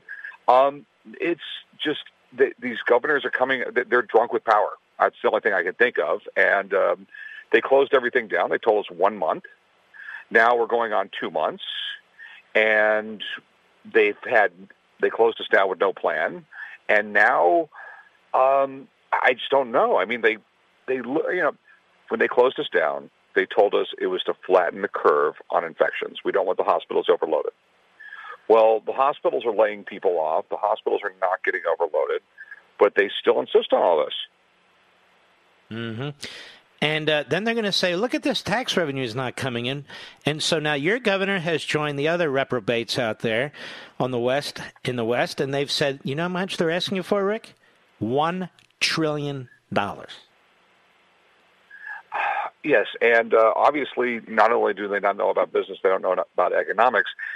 I mean, the amount of money we're printing right now will turn us into Venezuela. I mean, I mean, the uh, you know the economic definition of inflation is not prices going up; it's an inflation of the monetary supply. You start printing money like this, it will cause inflation, and it's the worst hidden tax on people at around the world. It is the worst tax you can have is inflation. Because it destroys the currency, right? Well, it destroys the currency. It destroys your buying power. It destroys your savings. I mean, there's a re, you know, uh, you know that hidden tax has been with us forever. I mean, 1920 prices were right around three percent of what they are now. You know, so basically you've lost 97 percent of it, and this is going to cause inflation. I mean, there's and I mean what they're doing to small businesses is horrific. I mean, and the, this whole choosing the winners and the losers. I mean, if you have a small store that sells mattresses, well, you're closed, but you can go to Costco and buy a mattress. If you have a store that sells clothes, you can't sell clothes, but you can go to Costco. I mean, you go to Costco, Target, Walmart, you can buy clothes. And it just goes on and on. If you sell appliances, you have to be closed, but you can go to a hardware, you can go to Lowe's or Home Depot and buy buy appliances. I mean, it's just, it, it's not fair. I mean, Walmart is packed, but you can't go to church. You know, Rick, what, what is amazing to me is number one, where the hell did they get all this power from? And number two, they talk about the genius of the American people. Aren't we genius enough to know how to survive? If we need to wear a mask, if we need to wear gloves, if we need to be apart from other people, give us the information. The worst of this is over, even though I know they want to keep panicking us. They want us to still be in fear. And that's how they get so many people to just follow their desires. I, you know, we're the American people. We uh, we have freedom of choice. I think most uh, Americans are intelligent, and like like my brother's diabetic and has issues. He's saying, you know, I'm staying at home. Mm-hmm. I mean, um, but to force everybody, you know, basically the government came coming along and saying, all of you people are out there stupid, and we're the brilliant ones. Um, and you're going to do what we say, and the Constitution doesn't matter right now because we know better. Well, it does matter, and you know Benjamin Franklin said, um, "If you give up essential liberty for a little security, you deserve neither." Mm-hmm. I mean, because once they take away a right, it's really, really hard to get it back. And, and really, Rick Harrison, how smart are these governors? Look at New York, and by the way, California for a good period there too, taking people who tested coronavirus positive and putting them in nursing homes. Is that as stupid as it gets? I mean, no, these people are these people are crazy. They, they have um, you know, I know a person that works in the COVID unit at a hospital in Las Vegas, and she is telling me that like first person that passed away in Vegas was 525 pounds. The people Whoa. passing away, um, the majority of the people that were passing away in, in Vegas, in the entire state of Nevada, only three people, 300 people have died from it. And he These shut down the whole state? Health issue, and they shut down a whole state. I mean, and Nevada has the worst of it all. We have like right around 30 percent unemployment. God. They laid off 300,000 people in one week when they closed all the casinos. The casinos, yeah. I mean, and it's just not the casinos. It's the um, it's the linen companies that supply them. It's the um, wholesale food companies that supply them. All the suppliers for all those casinos. I mean, my business, my pawn shop. I mean, I get two to three thousand tourists a day. I don't have any now. Mm-hmm. Um, and they're sitting around saying, well, you know, giving no clarity whatsoever because they have no idea what they're doing. And you know, the president is attacked because he says we need to open up the country. I mean, we're at 15, almost 15% unemployment. Could go to 25, 25%. Businesses that go out of business, they don't just open up two months later. You've got the media pushing this agenda. The media, most of these people have never run a business, let alone worked at a business. It's you've got this Washington, New York corridor that is pushing their agenda, and these left-wing Democrat governors, for the most part. you have yeah you have people who don't think they're going to lose their job. You know you have these people that work in the media you have government officials that you know no matter what they're going to get paid. They have no understanding. Read a history book about the great depression. Because once you start slipping down that slope of the massive unemployment and business is closing it's really hard to get out especially if it's a if you've fallen off a cliff and that's what we're about to do And how I just assume most of these media people figure they're going to be fine. They're going to make all this money. Uh, they'll always have food on their table, energy, uh, whether it's heat or cooling, whatever they need. They- They'll be able to fill up their car. Their lives, other than having to stay relatively at home, but their lives are mostly unaffected, other than the social aspects. They're not losing anything. I know, and um, if they were smart, they would realize that there's soon going to be real. Advertising revenues for the networks has just fallen off the cliff. Also, I mean, car companies have dropped all of their advertising. There's not one chain of restaurants that are advertising. Um, advertising rates on all the networks has gone down right now, and um, if they think they're safe in their job and want to keep on, you know, they're not. And there's just so many things that are just violating rights left and right. Like in Nevada, um, for the primary for the primaries coming up, they just mailed out ballots. Oh no, there too. Yeah, I mean, and they sit around and you're a conspiracy theorist if you say there's going to be uh, there's going to be fraud. Well, I know for a fact it happens because in 2008 when I went to vote, they told me I already mailed in a ballot. I'm just sitting there going, no, I didn't. Jeez. And uh, this is what they told me. I, I love to tell the story. I'm going. I never mailed in a ballot. And the guy goes, "Well, it happens all the time. Just sign this piece of paper, and we'll give you a ballot." Isn't that incredible? Yeah, I mean, and But and by the way, in my state of Virginia, a judge just ruled that you cannot require uh, identification for a mailed-in ballot. For a for a mail-in ballot. Because this has happened. This has been happened so many times. It's been documented that people go out and harvest them. They just start going to mailboxes and grabbing as many as they can. They fill them out and send them in. It is the easiest way for for voter fraud. And, and Is it- only this that, is- there- there's yeah. no law saying the governor of Nevada could do this. No. He just did it because They claim emergency powers. Um, They yeah, just and claim them. uh, he's claiming emergency emergency powers does not mean you can violate uh, the state constitution or the federal constitution. It doesn't mean you can just start just violate laws that have nothing to do with the emergency. Isn't that the reason the federal Bill of Rights exists to protect us from your governor? Um, yes, and then you have um, our legal system is slow, so they can continue to do this because it'll take, if, if we're lucky, months to get it to any high court to get a, and by then it's all going to be over with, and everything, um, in my opinion, is going to be destroyed if something isn't done soon. You know, we are responsible. The people of this country are responsible adults. Let you know, people who don't want to go out, don't go out. I mean, my mother, you know, my mother and my brother, they both have health issues. They're staying at home. They're being smart about it. Mm-hmm. But don't don't tell me how to think and don't tell me now how to act. I I'm a healthy guy, and um, if I want to take a risk, I'm allowed to take a risk. I can ride a motorcycle if I want to. Right, and you know what? This happens every day. I mean, it's what you eat. If you eat a lot of fried foods, I can go on and on and on, and then they, and then they mock you. Well, it's not the same thing, you know. Well, actually, in many ways, it is the same thing. Um, you know, yes, I mean, you take it- a it- risk. it- I mean, like the government, the governor of Nevada is not my mommy, and um, I just, I mean, I've held my tongue a little bit on this, but I just decided I, I, I that's why um, I got a hold of you on Friday. I said I just, I got to blow up about this. I am steaming over this. It is. Um, I mean, three months ago, if you asked, if someone told me, "Oh, if this thing gets bad, they're not even, not even going to allow people to uh, go to church. They're not going to people, you know, freedom of assem- assembly is going to be taken away." But like that, I, I would have told you that would never happen in this country.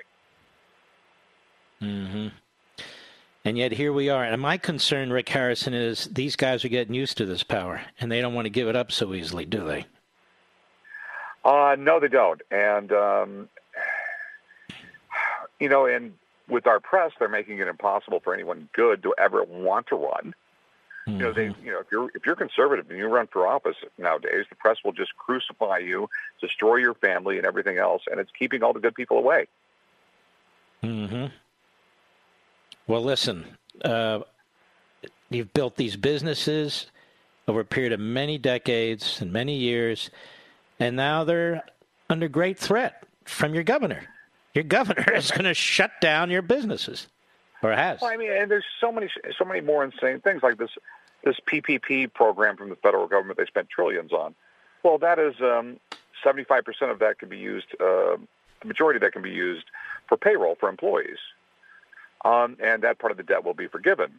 But it's you can only you have to do that within eight weeks after you got the loan. Well, I got my loan. I got this in April for several of the businesses, but I'm not going to be able to write any of those loans off because I can't pay anybody. I can't employ people. In other words, you have to make money to write off to, to, to, to have deductions. Yeah, I mean, you can't. This this whole um, paycheck paycheck protection program. Part of it, you know, that it was designed that the majority of it could be of that debt could be forgiven if you used it for payroll. But I can't hire nobody, so I can't forgive the debt. So I just have, No. a, you know, so I'm basically just probably going to have to give most of it back. That's right, because it has out the to. economy any anyway. It, ha- it has to be used, and a lot of the people don't want to come back. Some they- we're getting reports now because some of them get more generous money, more generous payments by not working. I have a friend of mine who is a small business, and you know his bank is Bank of America, and he goes to Bank of America and he says, "Here's you know the SBA and all the rest of it."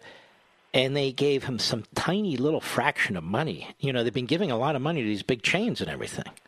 And uh, they said, take it or leave it. And he took it, but he said, they're doing this to keep statistics so they can say, look at all, look at the percentage of the money we're giving the small businesses versus these big chains. Are you hearing about this too? Um, I hear like uh, like some of the really big banks, they don't want to give out any small loans. They want to give out the huge loans because um, every one of these loans they give out, um, they get um, initiation fee or um, they get a they get a percentage of the of the loan, uh, you know, to do the paperwork and everything. Bigger loans, bigger money. So they don't even want to mess with the smaller people. They're concentrating on all the big loans the big banks are. Fortunately, I went through a small. I deal with a small local bank. Um, the big banks I can't stand. They drive me nuts. Um, but no, I mean it's just. I mean I, I. Uh, you know, I'm up. You know, I live up in the Oregon part of the year, Right. and this little small town here. I'm talking to a guy uh, on the coast of Oregon here. Has a bar. At least he had one. He's not opening back up. He says there's just no way. I you know I'm two months behind on my rent now. I am broke. I have no you know. I haven't been able to pay my suppliers. I haven't been able to do anything. I'm just closing the doors. And, And I've heard uh, multiple stories of companies Exactly. just there's no they're so far in a hole they can't open back up. And the longer this goes on, and when you have the social distancing and cutting, uh, Rick, I got to go just because of heartbreak, but notice how few media cover actually what you're talking about. Go to these towns, go to these small businesses, cover them, see what they're doing. Doesn't happen. Rick, I want, really want to thank you for coming on and expressing what are uh, absolutely uh, important views. And uh, be well, my friend. We'll be right back. Mark Levin.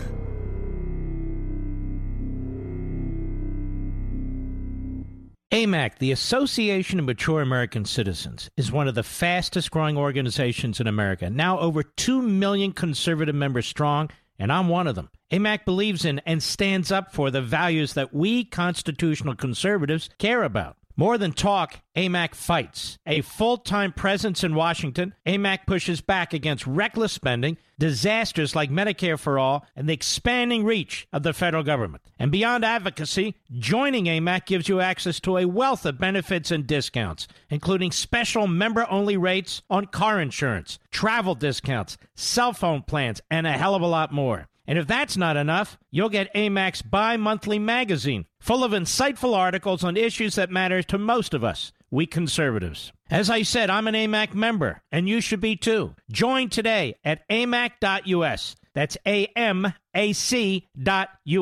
Stop supporting the liberal agenda that the other 50 plus organization has been pushing for. Join AMAC instead. A-M-A-C.us.